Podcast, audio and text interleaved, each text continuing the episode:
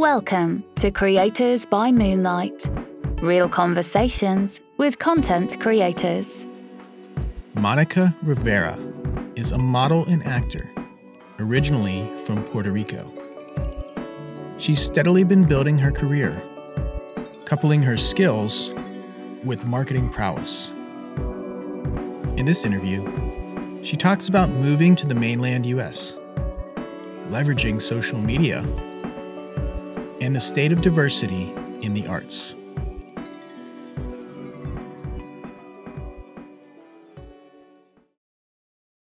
I was born and raised in Ceiba, Puerto Rico, which I'm extremely proud of. I am a very proud Boricua, which is essentially what we call people from the island.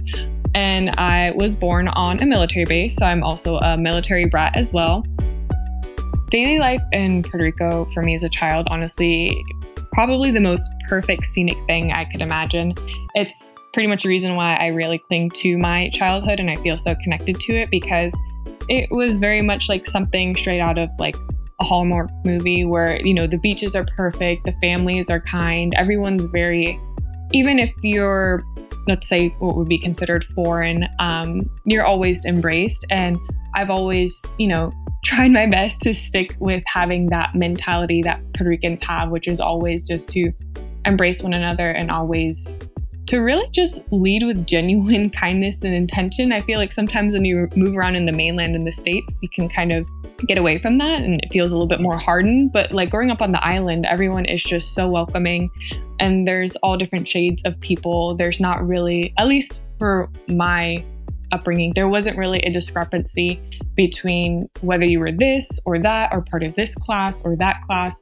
It was always just very everyone was looking to embrace one another and everyone was looking to support one another whether you're you know making jokes picking on people in a kind way in a funny way or just trying to uplift one another just it's just something different about being on the island it's really hard to describe it unless you experience it I distinctly remember singing that one song. I can't remember the artist. We're the kids of America. That was something that was always paraded around. You'd always see the US flag. So it never felt as though I was some outsider pertaining to America. It was once I actually kind of transferred to the mainland states is when you had kind of had that weird discrepancy for the most part. But yeah, living on the island, it's not really uh, at least as a young child, I never really felt like a distinctive, like, oh, I am this over this. It was always a combination of both, essentially. Because when you're Puerto Rican, you're many things. You're Black, you're Indigenous, you're Spaniard. And then if your other parent happens to be other things, or all of those as well. So that's kind of what I mean by everyone on the island is very much open to embrace people because we're just naturally mixed with so many different things and a part of so many different cultures essentially is what makes up our culture altogether. I was much better about being fluent on the island and I kind of lost it growing up just because my mom would always speak to me in Spanish, um, but I'd always respond in English because my dad would always speak in English. So it's, uh, I'm kind of a, a Spanglish kid right now, but I'm definitely working on retraining myself to be able to be fully fluent again. I actually went to a DoD school or Department of Defense school on the military base. So it's very, um, very much a part of my foundation growing up as a child. And I really kind of fell in love with the arts, theater, anything really creative and anything to garner attention as a kid. I love doing because I was part of essentially like an after school program, as similar to, I guess, what you have in the mainland would be like the Boys and Girls Club or YMCA, that type of thing. Um, but it was called something different because it was a different program back at the island. But I would always do all these sorts of performances. I was in ballet, very briefly in karate as well, but really anything I could do to kind of get my energy out and really just be able to work with other people. And I would always write stories for myself as well. I want to say I moved to Jacksonville in like, uh, I want to say like 2004 ish. Yeah, around 2004. And my first impression of Jacksonville, honestly, it wasn't the best. One of the first things, of course, growing up on the island, I grew up pretty much always near a beach. And being in the Caribbean, the water is like this most beautiful blue to transparent. You can always see yourself in the water. And I went to Jacksonville Beach, and I just remember my mom taking me there and me like being terrified because the water was kind of gross looking. And I asked her, Is the water sick? So it was one of those things where it's like it wasn't always the best impression but even as a child, I kind of always approached everything as an adventure for the most part. And um, even when I'm doing things I don't necessarily want to do or, you know, going to places I think might be kind of boring, I'm like, well, let me see if I can make an adventure out of this. How can I entertain myself? And so while it wasn't the best first impression, because I thought it was just a little grimy personally, just based off of the beach, I kind of just found ways to make it fun for myself, Jacksonville as a whole initially as a kid, I actually wanted to be a manga artist or a comic book artist. Mm-hmm. And so once I left the island from Puerto Rico, I kind of was getting back into that again. I was very recluse, very shy, just because like I wasn't with anyone that I had knew growing up, essentially. And it, it was just a very awkward, kind of painful time for me. But I was able, I feel like, to rediscover myself and get back into everything through my arts because that's the best way I knew how to connect with what I love. If you're someone that's not too familiar with manga or anime, it is just a Japanese style of comic book. Um, my father actually initially got me into comic books, but they were more, I guess, the classic American style. Think of like Archie or like superhero comics like Batman or Superman. And I was introduced through that. And then just by browsing in the library one day, I remember seeing some manga books, but I didn't know what they were. And my first friend that I actually made when I came to the States was also someone that was military and she was Japanese as well. So she actually was the one that, I believe her name was Serena. And she introduced me to these comic books, and I just thought they were so interesting because as a kid that always loved drawing, it was just cool to see this different style of art being used and how it was super expressive. And even beforehand, I would watch things like Dragon Ball Z and Yu Gi Oh! and some of those classic ones, but I just never read it in comic book form. So after I met Serena, she introduced me to it and I, she just gave me some recommendations. And then I went to the library one day and I picked out a whole bunch that I thought just strictly off of the cover, what I thought looked cool. And it kind of became an addiction from there. It's something where if you were a kid that was like an average reader, and I say this very loosely, like an average reader in grade school when you had to keep a log and write all this stuff down, it made you feel kind of cool reading manga because you could like easily put away a couple books in a day. So that was another thing I really liked about it. And um, my dad took notice of me reading all these books, and at one point he bought me some of the um, how to draw manga books, and I kept on checking them out from the library too. And I was just addicted going to the library and trying to find out more information. I would just trace, draw, and then keep going from there to the point where I was good enough and I had friends actually asking me to make them characters. And I would, that was kind of like my side hustle. I think this was around middle school. I would just sell caricatures and even like if people wanted like little comic strips, I'd make them, um, I think for like maybe five or 10 bucks or something. I don't know how much they were, but that's pretty much what I did. It was just a little obsession of mine. I felt really comfortable being able to get loose in all those little worlds that, you know, are super just really flamboyant, really extra, or they can be more um, dramatic, kind of similar to like how K dramas are very just just extra and there's like a lot of drama and stuff going on so i don't know it was just something i thought was like really fun especially as a kid to you know in, in a way, it's like a a little bit more respectful way to stay youthful and stay into cartoons. It seemed more acceptable to enjoy that versus like if you're still if you're like 20 and you're watching some of these like little kid cartoons. From wanting to start off just being a comic book writer to falling in love with theater and acting, loving dance. I started taking like art classes at DA, for people not familiar with Jacksonville, Florida, um, Douglas Anderson, which is the pretty big art school that a lot of creatives end up going to. Or in my case, I purposely flunked the interview because I just didn't want my creative habits to feel like work in the end because I heard from lots of kids it kind of ruined it for them. But they did have like after school programs you can go ahead and take and everything. So I did that for a little bit. And actually, while in high school, my concentration was in IT. So it was kind of like a weird thing where I was split between, you know, wanting to do all these creative things. Um, I even commissioned like my first painting at 12 or so. But um, I started just keeping on with um, really staying on track with what I wanted to do creatively with my extracurricular activities, but also my main concentration as far as schooling goes it was never really art, it was never really theater, it was never any of those things. It had always been more technical. Monica experimented with several different career paths, but eventually returned to her love of the arts. I had been in a special program as a part of my high school that prepared you for a route in IT. So all four years of high school, I had some technical courses that I would take, whether it be programming, building my own programs, like simple things like calculator programs, or even what else? Oh, I built a computer. And even I had my first internship with a Fortune 500 company doing GIS analytics at just like 15, 16.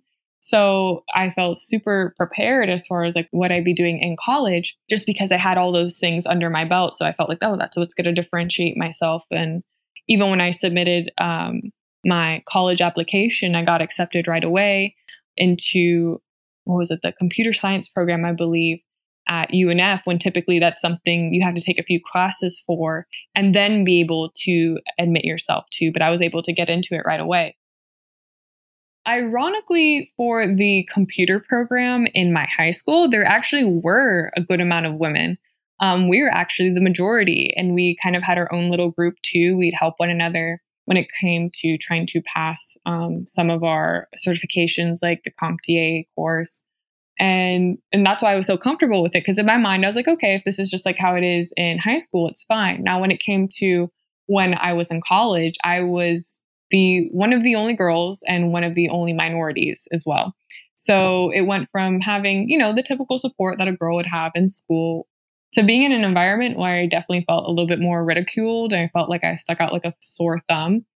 And I'm no stranger to being somewhat of a lone wolf, but it, it was just in a in a way that was really really off-putting that made me completely deterred by you know just the major and being in tech altogether the reality of college and the reality of life hitting me kind of took me way off that track and just now later as you know someone in my mid 20s now, I feel like I'm kind of going back towards that path in a more, I feel what would be a better educated sense of what to expect from the world.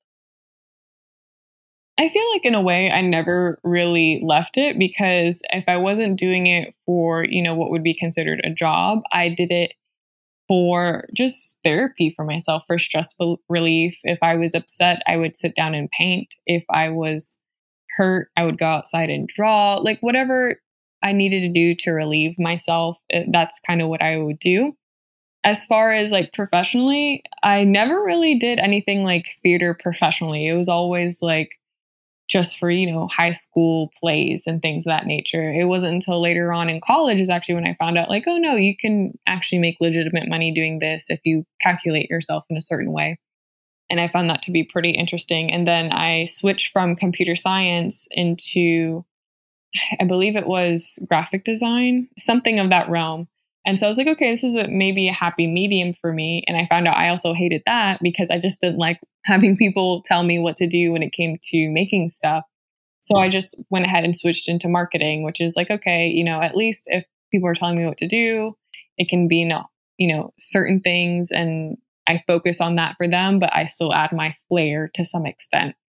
But after doing marketing for some time, it was just something where I was like, uh, eh. I had to take instructions from people, I'd rather be, you know, back maybe in IT where you can be left alone for the most part and still be getting paid. But I feel like no matter what I've been doing throughout my lifetime, there's always been art attached to me in one way or another.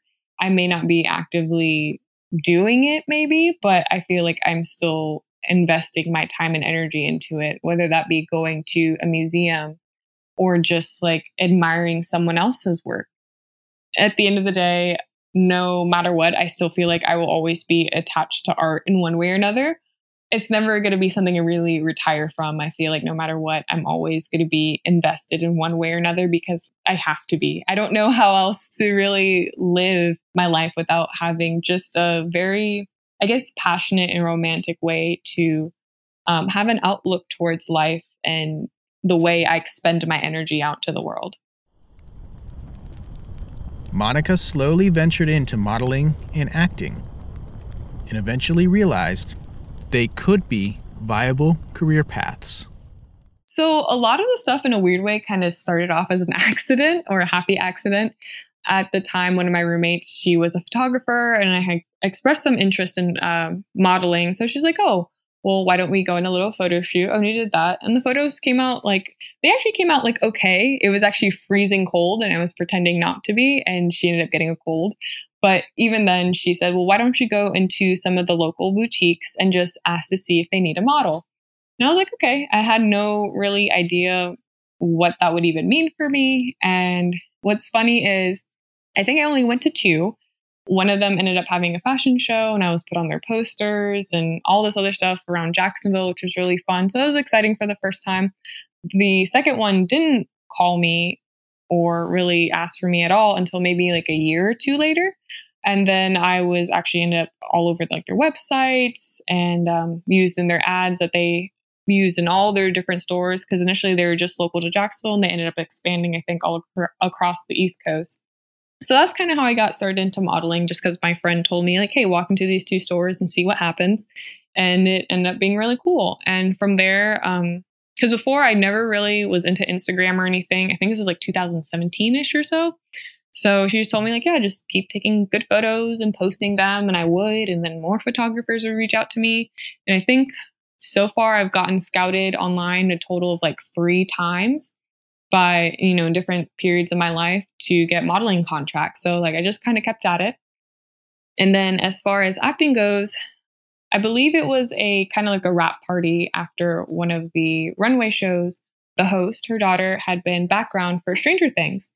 And I was like, oh, that's awesome. That's one of my favorite shows. Like, how does she get into something like that?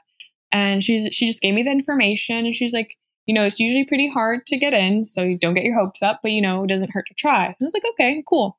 Um, I submitted my information and like didn't hear back for a while, so I was like freaking out, kind of sad. And then I submitted my stuff one more time, and I heard back almost immediately within like five minutes. And I was like, oh crap, this might actually happen. And then I think they asked for like a like a mini dancing audition like, oh, or, you know, you say you can dance, like, prove it. And I was like, oh, crap. So I have this really embarrassing video of me dancing to uh, Michael Jackson because I love him. And I thought that song was appropriate for the audition since it's like 80s stuff.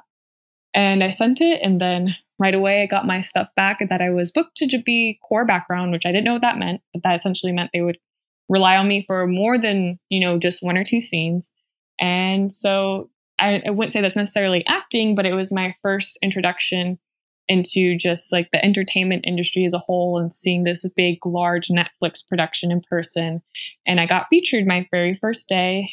Pretty much, I just got pulled aside and they're like, okay, we're going to film this scene and we need you to be here, here, and here and turn at this point. I was like, oh, okay. And usually that doesn't really happen, but it happened to me and I was super excited. I made, I mean, all the people that I met while working on that set, a lot of them I'm still friends with to this day. And um, it became almost like a really fun summer camp, essentially. And it was kind of major for me, not because of the show, but because I was also really, really reclused. I had never driven more than 30 minutes to go anywhere because I was just so bad at driving, so scared at driving. And Atlanta from Jacksonville was like a, a solid like six hours. So I had to pretty much, I finished my, when I worked at a restaurant, I finished my serving shift super late and I had to get up super early, like at one or two in the morning, and then drive to make it to my call time a little bit earlier than, you know, I think it was maybe like 10 o'clock or something. So if all this is happening on, on like about three hours of sleep, I think, and but I'm like pure adrenaline. I even like forgot to book an Airbnb for myself. And like one of the girls on set just happened to be a college student. She's like, oh, just come over to my dorm and like hang with me. And like everything kind of just happened in a very miraculous way for me. And I was having so much fun that I was like, okay, uh, this is fun. I'll keep doing it. And I did background for a couple of other shows. And then after that, I was like meeting more actors. I was like, okay, well, maybe I should maybe try doing this a little bit more seriously. Try actually saying words and start auditioning. And at the end of the day, I made a bet with myself. I submitted for a TV pilot, and I told myself, this is actually really crazy. Modeling is already really lucrative. This is insane. But if I can book my first audition, I'll go ahead and continue doing this, even though I might be going against the odds since I may be auditioning against people who have been doing it since they were five and have been training with, you know, the best of the best. And I got a call back and I was like, okay, cool, let me try this. And I was like, crap, I might actually have to keep this promise. And what's funny is I ended up booking for that TV pilot, but it ended up never filming because it never got the budget to actually film it. So it was a really kind of funny way of, I feel like, God speaking to me and telling me, like, yeah, you're going to do this, but you're definitely going to have to work a little bit you know, harder next time. So that's kind of how I got into acting. And ever since then, I've kept working on sets. I've had, it's been weird. I've just been kind of questioning myself here and there along the way because I know there are a lot of people who have more traditional, you know, backgrounds when it comes to training for this kind of thing. And every time it's funny, I question myself and then I'll get like, oh, someone just wants me for this commercial or hey, do you think you'd be able to do this? And it's just like, it, it kind of just happened in a very I don't know. Again, I say miraculous because I really think it is. I never expected I would be doing it and doing it seriously, but um, things kind of just worked out. Ever since that moment of, you know, that person's mom giving me that information for that casting call, was like, I need to find a way to give back in some way. I, anytime I see something that doesn't really apply to me, um, I just kind of put it out there for the world to see, and you know, whoever else will be, you know, the Monica Rivera that has her first little moment doing background, or even like their first lead. Hopefully, I can be in some way a help to that.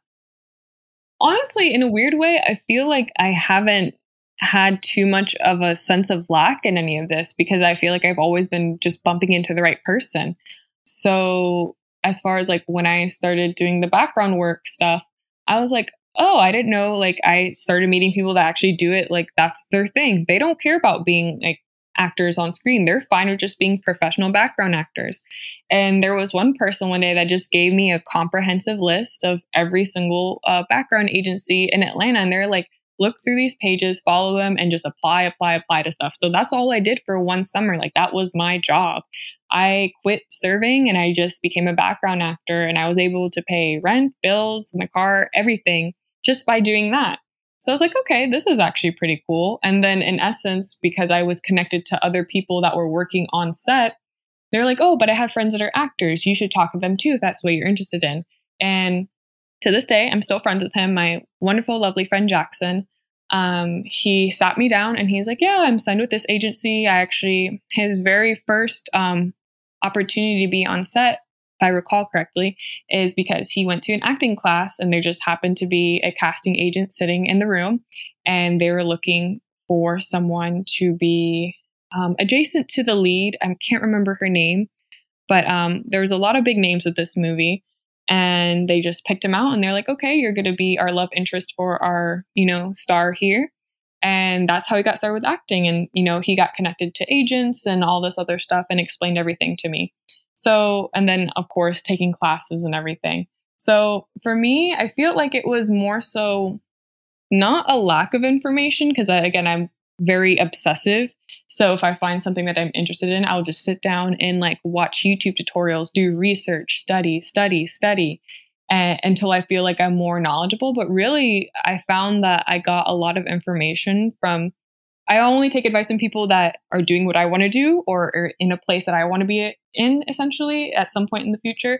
So I just looked for those people and like double, triple check their credentials and ask them a million and one questions. And I feel like instead of learning in a more traditional setting like a school, I just kind of learned through life and learned through talking to people essentially and making all those network industry connections to the point where I'm even friends with the director who has a brand new show coming out on Peacock. And that's when he was just working in photography and working on his reels and stuff. It's really just, I feel like what also made entertainment really fun for me, even if you're someone that knows absolutely nothing. I feel like if you find the right people and you do right by others, and you're willing to do the work and the research, you're really able to kind of just progress really quickly with it. So I never felt like I had too much of a sense of like, oh, where do I go from here? Just because like I turn around just from even doing simple background tasks or talking to other people, they'd be like, oh, try talking to so and so. And there's always someone willing to pinpoint you in a direction that's good for the most part. So I had been planning to move to Atlanta for quite some time. Essentially, after I had that first summer, I was like, oh, wow, I made so many more friends who are kind of in alignment with what I want to do. And there's even other opportunities for things that are technical as well. So it's like a nice little mixing pot of everything. And then I also felt very embraced. So, what ended up happening, unfortunately, there was miscommunication with my family in regards to my sister, and they ended up essentially kicking us out because of that. And me being the older sister that I am, that is very headstrong, I was like, screw it, I'm going to take care of you. Don't worry about it. And um, from there, we went to Orlando for a little bit, and even she felt it wasn't a good fit. And she was like, Well, why don't you, why don't we go to Atlanta? You always talk about it, and I love hearing your stories. Let's try and make it work. So I essentially took everything and took a big leap of faith with my sister, and I moved on over to Atlanta. And at first, I was just were my friends, but it turns out they kind of weren't in the end. Um, and ended up hopping from there to an Airbnb for a little bit. And it was even really weird because I was still pursuing a lot of my professional, a lot of my um, professional projects as well. I had to come back to Orlando for a commercial, then go back up to Atlanta for other stuff, or immediately as soon as I got to Atlanta, I was on set for something. And then ended up just finding like a nice little apartment for myself and I also ended up meeting who now is my partner um, while I was here. And it was kind of just a, a, very much a whirlwind of, you know, you see those quotes online where like, oh, your life can change in six months. That literally is pretty much what happened within the, I think I came here in March. And just six months after the fact, my life was completely changed, completely different. And that's essentially what brought me to Atlanta. It was, you know, that occurrence. I'm on much better terms with my family now um, we're still working on healing essentially our relationship. But I think in a weird way, that bad occurrence is what led to facilitating healing. Um, it also led to me having experienced a lot more growth and mentally being able to forgive more and just overall with my career and every aspect of my life. So it was something not so good in the beginning as far as the reasoning behind it. I've always wanted to be in Atlanta, but now I'm here and I'm thriving. I'm very much happy with everything in my life here. And I get to work on some really cool sets now. I don't have to worry about whether or not I'm going to be able to make it in time and things like that. And that's essentially how I got myself here. Just just a lot of craziness happening at once to come to this one beautiful moment. Kind of weird because essentially I've been booked for something just about every single month that I'm up here. And when people say full time acting, it's just weird to hear that because I never really consider it as like a full time thing. I just consider it as, you know, this is what I do. Um, I don't really put it in the same perimeter, I guess, as like a day job. But um, I do work remotely. I still do some marketing work. Um, so when I'm not on set, I'm doing that or just promotional um, things and then modeling as well. Uh, modeling definitely has more so particular seasons uh, more so at the end of August and in February, and sometimes in between you can find, you know, just casual things as well. So I feel like I'm never, I'm not really full time per se. I would love to be a full time actor, but I feel like all of my energy is kind of divvied up evenly between all of my little jobs and businesses and things. I feel like I scared myself more about the agent part than what was necessary. Because I feel like a lot of people getting into acting at first think they need to have an agent to validate themselves as a professional actor. And the truth of the matter is that you don't. Um, it does help for certain particular like TV roles and everything. But I believe I was able to get an agent, and my agent's actually in, um, while I was still in Jacksonville, I applied for this agent in Atlanta but that is because I showed on my resume that I had been doing work in Atlanta previously. And I would just, every so often, I would make the drive up for certain roles or gigs. And I think that's what kind of helped, even though I wasn't living in Atlanta at the time, just showing that, hey, I not only am willing to travel to location, but I have a consistent record of doing so. I think that's what made a difference aside from one of my actual major film credits was for a DC film. So I think if it wasn't for that, I think it would have been a little bit harder. Even though it was non-speaking, it was still a SAG uh, under a SAG contract because while I wasn't memorizing lines, I was memorizing choreography, which again aligns with my you know upbringing of being a dancer. I think that really helped to make a difference too. And you know, just the fact that uh, she was willing to let me audition for her really helped. Another thing too is I was able, I think through one of the projects I did in Atlanta, the director's name was Brittany. She actually connected me to her agent. So if you're someone who is struggling with being able to at least have the opportunity to audition for these agents, try just making friends with some people on their roster. Not in a disingenuous way, but just genuinely like, hey, I really would like to have the opportunity to be able to at least try to be signed by this person. Can I use your name as a reference? And the reference and my credit, I think, really helped me. And then just overall, my track record of being willing to make that drive or take the plane to go to Atlanta and work there frequently, because that's where I knew I wanted to be signed first. Ironically, I had more issues getting signed in Florida than I did in um, Atlanta because I want to do more theatrical than commercial work. Uh, Florida definitely had more commercial work, but I was like, oh, I figured this would be a little bit easier. And it was like the complete opposite for me. So I think those are little tips and tricks you can utilize for getting an agent. I think a lot of people too rely too much on trying to just get stuff back from student films or indie films and things of that nature. Um, one of my other mentors, he really just said if you're able to at least film something that looked like it could be put in a movie yourself and strictly it could be off of your iPhone. You don't have to have the best camera in the world. Putting that together and just being able to send that off to someone speaks volumes over someone who just put up a blue piece of paper or something or a gray sheet on a wall and recorded themselves doing a monologue because at least it's showing that you have a little bit more effort in trying to impress this person and show them I see myself in X, Y, and Z role. So that helps them be able to see what you see in yourself. Monica believes potential actors need to take an active role in marketing themselves in order to advance their careers. Marketing is definitely everything in this industry because of the fact that there's so many more opportunities available to people who would otherwise be unknown because before the sob story for actors would be you know, I had $5 in my wallet and I just got in my car and drove to Los Angeles and like hoped that someone would scout me, something of that sort. But now you don't even have to go through that.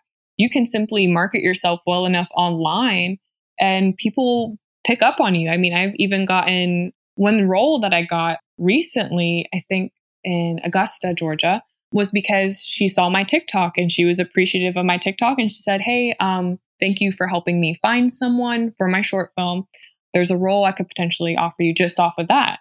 So, while a lot of people, I feel like there's kind of that I don't want to make it seem like it's kind of a boomer versus millennial mindset where, you know, some people think it's stupid to invest so much in social media and websites and things of that nature. But what they don't understand, they're actually being able you're, you're able to take back your power as an actor and at least get seen by these people. The thing is, like, it doesn't matter what your follower count is. It doesn't matter if you have the best website, the worst website, whatever.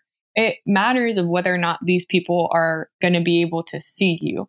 Now you have so many casting calls that are just put out in the open online for just about anyone to audition for, or if they're looking for something very specific, giving these people the opportunity to be able to do that. Marketing to me is everything because you can be the best actor, you can be the most talented dancer, the most talented singer, but if no one can see you, then you know you're not really going to be able to further yourself in your career. I mean, that's a whole point why people will wait in line for hours to audition for American Idol. Sometimes it's not even being able to be on American Idol, it's being able to be, just be seen through that audition that ends up getting them you know, other deals and things of that nature. So I think marketing, essentially for me, is what has propelled my career because I didn't necessarily go through the most traditional means of getting scouted in person. I got scouted virtually.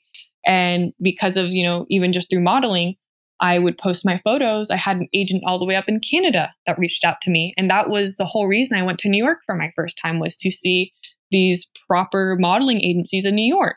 So it's one of those things where you never know who's watching and you never know who could be following you. You never know, you know, everyone has a cell phone in their hand. No, you know, you never really know where that one picture, where that one tape, where that one audition will land. So take advantage of it as much as you can because, you know, maybe you're able to have an exponential growth on social media. You know, again, a double edged sword. Some people hate it, some people love it.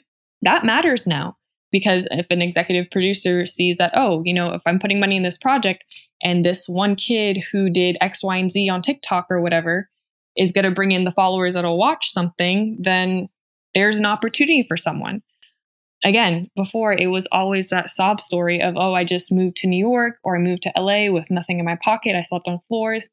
Now you don't have to do that necessarily. You can actually demonstrate your skills and your talent on these free platforms and potentially get seen by someone that could change your life. So I think marketing, as much as people say, like, oh, I, I, need to do that, I need to do this later. No, do it now because you never know what opportunity it can lead to now. I always try my best to, you know, plan things ahead if I can. There's even a point where you can make it like automated for yourself so you don't have to think about having to post every single moment. Obviously, that's not the only thing that matters. Still hone your skills, but you have to be able to efficiently run yourself as a business. That means being able to do your own marketing. If you know you have the skills to build a website, it doesn't have to be the best. They have a lot of them that are comprehensive. Do it. Updating your IMDb, it's a small cost, but I think it's something that's sufficient because it shows that you're a professional. One thing that I think has always stuck with me is that if you kind of show that you're doing things in a way where it looks like you're making no event uh, investment, it makes you look cheap. It looks like you're not serious about the craft. It looks like you're not serious about how you want to present yourself. So other people won't take you seriously. So always take yourself as serious as you can. Have all those things. It may take a day, it may take a week, it may take a couple months, but as long as you're making baby steps to try to get those things together, it'll make a huge difference in your career. Posting on social media can definitely be a scary thing, but that's part of the thrill of it for me. Everything that I do in one way or another, I feel is like to push myself out of my comfort zone. Whether it is me being that sorry little girl that is too afraid to drive 30 minutes out into the same city to six hours into a- another major city. I just tell myself to essentially get over it. I try to weigh the pros and the cons. The one thing I think people are not really afraid of of putting their content out there for themselves. I think they're more so afraid of being judged by their peers or being made fun of by their peers. And that does cross my mind every so often, but my idea behind it has been like if you're going to make fun of me for trying to essentially have some growth or see if something would work for me, you're not really my friend. And then in the end, if it's something that ends up working for myself, then, you know, I gained everything and more as far as knowledge as how to do better or how to help others. So, yeah, it's always going to be a little intimidating. People can be mean online, comments can be ruthless, but my favorite button in the world is the block button, and I use it frequently. And there is one thing that I saw a while ago where it's basically like, oh my gosh, I'm being cyberbullied. What do I do? And then the character just comes up and like shuts the the laptop. And that's the way I view it. It's like, okay, if someone, you know, has the gall to just attack me or berate me for whatever, at the end of the day, I could turn off my phone, I can shut my laptop, I can go out in the woods and just walk and forget it because it's it's a separate reality, it's a separate world from what's actually going on around you. So there's no need to get super invested to the point where it's like ruining your emotional state. I would say for my favorite platform, I've been learning to love TikTok a lot. Ironically, I would talk so much smack about it because I thought it was stupid because it was just to me like a revamp of, of another app. I think it's called Musical.ly or something. But then I started like getting into it and I found out like, oh, it's not just people dancing. You can actually find out a lot of pretty awesome information in just a few like either 15 seconds or 60 and I was like, let me just try some stuff. Let me be goofy. Let me have fun. I don't really follow anyone that I know. So if I mess up or if I look stupid, who cares? And then eventually started growing and growing. And I was like, oh, okay, I'm getting a win, like a, an idea of how the algorithm works. And that's the thing. Since I'm a technical person, I love being able to find out algorithms. So I think that's another reason why I found social media like really enjoy just something I can enjoy because it's like trying to crack a code every single time because they change them so frequently. So I just was able to experience growth through that and be able to get better connected way more quickly with people who have similar interests and just make friends around the world. So I think that's what I like the most is just the amount of gratification I can get almost instantaneously, which can be somewhat dangerous if you're not careful. But I always pace myself and I just, you know, try to stay within the realms that, you know, interest me or can educate me instead of just like mindlessly scrolling. I think when people talk a lot of crap about social media is because they use it from a very surface level of like, oh, I'm just going to scroll. I have nothing else better to do, whatever. I'm going to stalk people, like stupid stuff like that. But when you use it in a way that can be empowering for yourself or empowering for your business, and just or just educating yourself from people who are professionals in their field and just happen to give you a little blurb here and there about how to better yourself. Like that's what makes it so much more powerful. I always look at it from a more positive standpoint as opposed to the negative. Any skill that you decide is worthwhile for yourself whether it be personal growth or your business is worth taking the time to invest here and there. It doesn't have to be like you're doing it for eight hours a day every day. It can easily just be, hey, I dedicate 30 minutes an hour trying to figure out what the hell I need to do with Photoshop to make this look like that, you know? But that's pretty much how I got into everything that I've been doing now. When it came to drawing, I liked comics, so I trace and draw until I could learn how to draw out bodies and heads and everything from just shapes.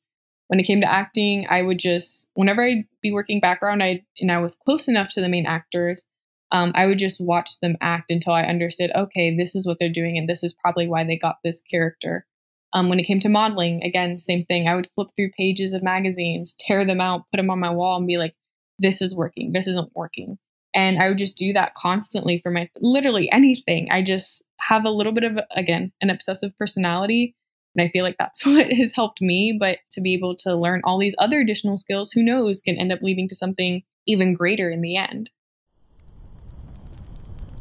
Monica's hard work eventually landed her a key role on the Legends of the Hidden Temple game show. She also credits the industry for opening more roles to actors of all backgrounds. So, um, how I got on Legends of the Hidden Temple, that was actually a very pleasant and unexpected surprise. So, I had just signed my lease for this apartment. I was going crazy moving all of my crap in oh, there'll be a random Tuesday and you don't feel like filming something. Well, this was actually one of those auditions. So this should be like definitely more of the story. Like, even if you don't feel like doing it, just get it done. I submitted for a couple of things. I honestly forgot that I submitted for it. Um, but I remembered it was a character I thought was really cool. It was the Mayan temple guard. And at the time I submitted to it, um, honestly, not knowing what it was.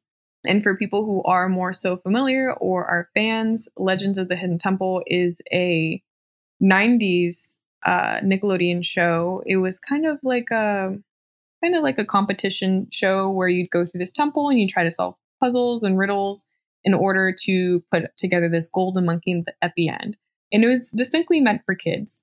Well, this time around, they're revamping it for adults. So I submitted to it. It was actually a very short audition. I had to let them know that I do have indigenous roots. Being Puerto Rican, I'm what would be considered Taino, that is our indigenous root from uh, that land. And then I believe I had mentioned I had some archery skills, which I thought would apply because it sounded like it, they would need something like that. They also want to know if you had any dance experience. It was kind of like out there because I was like, why would I have to be dancing? Um, I really didn't know what I was getting myself into. And the audition was honestly not that rigorous. It was just like, hey, demonstrate how you would be fearful, essentially, or how you'd be scary. And I did, and I ended up getting booked for it. I started getting the emails like, "Hey, are you able to come to LA?" And I was like, "Oh crap! Wait, this is for real." And um, going back and forth, and I was like, "Yeah, I could be there at this time." And then at the same time, I'm like hitting up my friends like, "Hey, can I stay with you in LA for a little bit?" Like, I don't know what's going on, but if I get this, I want to make sure like I'm good. And I had a friend that was like, Yeah, no, you're good. Uh, come stay with me if you want. And then I started talking to production. They're like, Yeah, we'll have you come in for your fitting on this day. This is your schedule. This is your rate. Um, we're offering you the role for the Mayan Temple Guard. And I was like, holy crap, not only is this my first time in LA, but this is my first time in LA going to be a part of a CW show. So that's when I went back and actually started doing my research and I understood, like, oh, wait, this is actually kind of like a very popular show from back in the day. And it was a really great experience overall. I mean, that's simply how I got it. I told myself, like, literally in the middle of like moving in, I think a couch or some furniture, I was like, I need to stop. I need to do this audition real quick. And um, I did it with my sister too. And she was like, oh my gosh, that's so dumb. And I was like, I don't care. That's probably what they're looking for. And ended up getting the role. I was like really excited. It, this was actually through Actors Access too. So um, when I say, hey, get on all those websites, whether you want to or not, I mean it because you never know. You know, I mean, that ended up being like a, a great gig for me because it um, it shows up on my IDMB that I'm in every single episode of the first season. So it's something that kind of shows some type of responsibility as an actor when it comes to these shows. But that's how I got it. I'm so excited for the future of what Hollywood would be because it's starting to finally, I feel, work towards having more of the representation of who their viewers viewers actually are. Every day now I'm starting to see more and more casting calls put out for either just the basics of open ethnicity. That in itself means the world to me because at least it shows like hey you're not distinctly like why is one you know background versus the other going to make the premise of whether or not you'll cast this character. I've always found that to be ridiculous. And you're starting to see more people push for that representation first of all because that's what they're going to watch. I'm always more willing to watch a show if i see hey that person looks like me or reminds me of my mom or reminds me of my cousin. I can you know see more myself in these characters but also the stories are finally starting to really get be told by the people that they are about. So I'm really excited for it. Obviously, something that needs work, but just the fact that now the work is actually being put in, I feel like, and you're seeing more and more of it um, happen.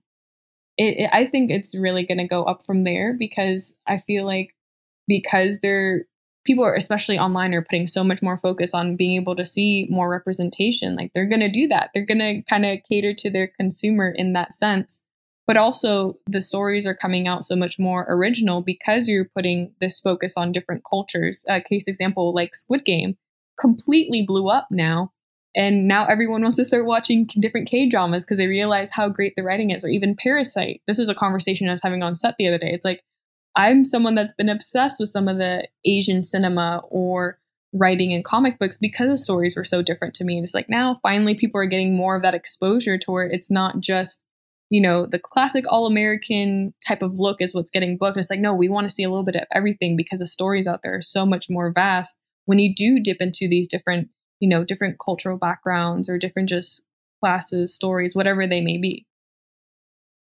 I feel like there have been more roles coming out for people of different disabilities. Anytime I see something that doesn't apply to me, I just post it and hope for the best. Uh, right now, I think for Wicked, uh, the the sister, I believe, for Ariana Grande's character, she's in a wheelchair, and they very distinctly said, "We prefer people who are in wheelchairs. Please, really only apply if you're someone who has some type of disability." I've been seeing more for, and this thing is just weird because like it's how do you really push, you know, a casting call for something like that, especially if like, it doesn't apply to most actors, they're not going to share it with their friends, but I still do anyway. Um, I feel like part of that is also in the hands of the actors too, to try to just push more like, hey, this isn't a casting call that applies to me that I can audition for, but hey, who knows who this will be helping?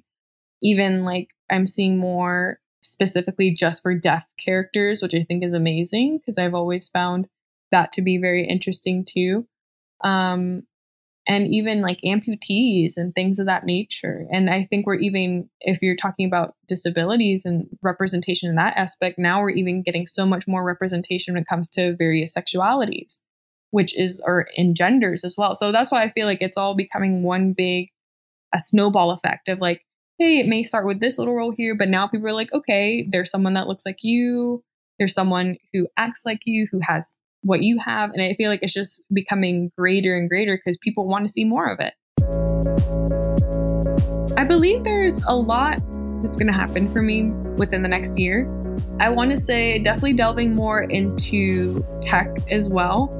On the side, aside from everything, I've been studying with that again and kind of coming into a group of other people that are doing the same thing so that hopefully I can share more of that information of how people can get technical training without having it be done in a more traditional setting in college. Because I believe, not that college is bad, but um, I was someone that felt I was completely prepared, but ended up not being in the end. So finding ways for people to kind of either make that educated choice and being able to sustain themselves without having to be like, you know, the starving artist or whatever, but still be able to indulge in their hobbies with a job in tech, I think is great. Or even for people, especially with the pandemic that recently happened, so many people lost their jobs. Being able to transition people who may be older and feel like, oh, I don't know anything about technology, and still give them information that's digestible enough to be able to transition into a job that's essentially pandemic proof that's something I want to do to kind of give back as well as educate myself. Of course, more acting, more modeling. I'm really excited for New York Fashion Week for next year because I walked for my first time in New York Fashion Week this year. So I really want to keep doing that, visiting New York more, maybe traveling overseas. I don't know what's going on with the pandemic right now, but I just want to at least have, if not for a job, hopefully, just to be able to try it and enjoy myself and um, I think those are the main things I want to work on. Oh, and then of course becoming fluent in Spanish. I think those are like my little. I always have like a little list of things I want to accomplish, and I try to check it out throughout the year. For people that want to do what I do, I definitely would say um, listen to your intuition.